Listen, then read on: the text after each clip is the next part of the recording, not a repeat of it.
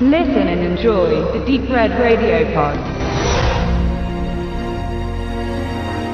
Ja, mit Nova Sembler kommt ein Film in unsere Couch-Kinos oder er ist schon gekommen. Er wurde am 13. März auf DVD, Blu-ray, Disc und 3D Blu-ray Disc veröffentlicht mit einer FSK 12, 108 Minuten Lauflänge äh, und äh, dem Entstehungsjahr äh, 2011. Er kommt aus den Niederlanden und ist sicher auch von der Umsetzung her und von der Größe eines der größten Projekte, was aus der Region da kommt, von Regisseur äh, Reinhold Orlemans inszeniert, der unter anderem von den Filmen her kennt man da sicher weniger, aber er war der Produzent von den New Kids Filmen Turbo und Nitro. Äh, eine ganz andere Richtung.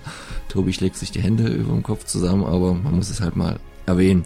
Die Darsteller waren ähm, Robert de Hock als Gerrit de Weer, den hat man vielleicht mal im Blackout gesehen, aber jetzt sonst nicht weiter bekannt als Willem Barens, der Derek de Lind, der ist dem einen oder anderen vielleicht schon mal untergekommen aus Deep Impact, Poltergeist oder der Serie Outer Limits.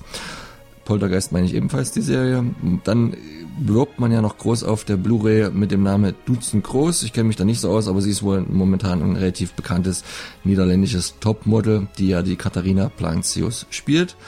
Weiterhin für die Eingeweihten noch Sammy Shield zu nennen. Der ist jetzt bisher nicht weiter als Schauspieler aufgetreten, außer mal einer kurzen Rolle in Transporter 3, aber der ist der niederländische oder weltweit beste K1 und Mixed Martial Arts Kämpfer und schon eine ganze Legende und man sieht es auch an seiner Gestalt, dass er den normalen Menschen etwas überragt.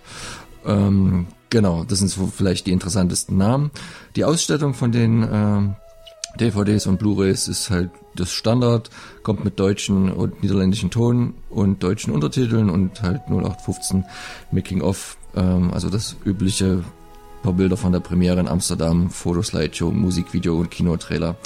Das Ganze beruht auf einer wahren Geschichte, als man damals versuchte, auf einem alternativen Seeweg eine Route nach China beziehungsweise auch Indien zu finden, da die Spanier den Niederlanden damals äh, den Seeweg der normalen äh, Routen blockierten. Und das Ganze um Afrika wäre wohl zu lang gewesen, deswegen hat man versucht durchs Nordpolarmeer ist dann auch so bis Nova Zembla gekommen. Das ist so die gleichnamige Insel, ähm, wahrscheinlich vielleicht den einen oder anderen besser bekannt als Novaya Zemlja.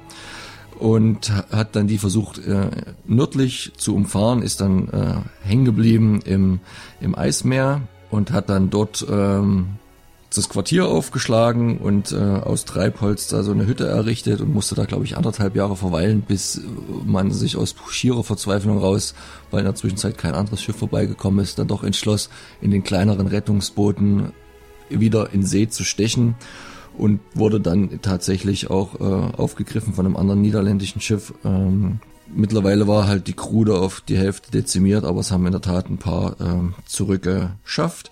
Zu denen gehörte auch dieser Gerrit de Weer, dieser Schiffsschreiber. Das war halt so ein klassisches Milchbübchen, der überhaupt kein harter Seemann war, natürlich auch von der Crew gemobbt wurde, aber halt äh, des Schreibens und Lesens mächtig war, was ja derzeit noch nicht jedem gegeben ward. Und ähm, davon rühren halt auch seine Tagebücher, ich glaube vier, die er da geschrieben hat. Und das waren halt so große Reiseberichte, die dann auch in viele Sprachen übersetzt wurden.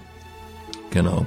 Es ist also insgesamt ein sehr ambitioniertes Projekt, was dann auch relativ detailgetreu, sofern man das auch noch nachvollziehen kann, überhaupt ähm, umgesetzt wurde. Man hat sich da aus filmischer Sicht natürlich ein bisschen ein paar Feinheiten rausgenommen. Die Ambition verschlug dann leider um, dass man halt viele Kleinigkeiten äh, vergessen hat oder falsch gemacht hat. Ähm, damit meine ich jetzt nicht, dass das 3D irgendwie schlecht ist, wenngleich auch genauso unnötig wie bei den meisten 3D-Filmen, äh, sondern dass halt die, das Drehbuch sehr oberflächlich in der Charakterzeichnung bleibt äh, und die Inszenierung halt an Detailfehlern krankt, die dem einen vielleicht gar nicht auffallen, aber ich störe mich halt an solchen Sachen, wenn die jetzt da anderthalb Jahre im Eis hocken mit so einer Minimalausstattung und da nach der Zeit einen Bartwuchs haben, der sich bei mir irgendwie nach sechs Wochen einstellt, dann rege ich mich immer über solche Fakten ziemlich doll auf, weil das sind so, das sind so Anfängerfehler, die, die, versauen mir irgendwo den ganzen Film. Und da gibt's dann halt noch so ein paar Dinge, auch so die Rolle der Dutzend Groß, die dann äh, quasi auf ihren äh, Schreiberling da wartet. Der ist ein totales Hemd und sie ist eine bildschöne Frau. Und äh, aber sie wartet äh, die zwei Jahre, bis er wiederkommt auf ihn und dann kommt er total verranzt von seiner Reise und dann küssen sie sich erstmal leidenschaftlich. Der muss ja gestunken haben wie Sau eigentlich, aber das sind halt so die kleinen ähm, Feinheiten. Ansonsten wo ist ihre Rolle eigentlich nur dazu, dass sie so als ähm, Ablenkung aus der tristen ähm, Eintönigkeit dieses Lebens da in dieser Bretterbude darstellt oder auf dem Schiff dient ihr Bild dann auch noch als Wix-Vorlage für die ganze Crew und also das ist halt ähm, wenig den Tatsachen entsprechend, aber es muss wahrscheinlich, um den Film größer vermarkten zu können, irgendwie noch zwingend eine Liebesgeschichte drin sein. Deswegen gibt's bei mir ähm, dann auch nur 5,5 Punkten, ähnlich bei der IMDB 5,8 von 10. Kann man schon mal gucken, muss man aber nicht.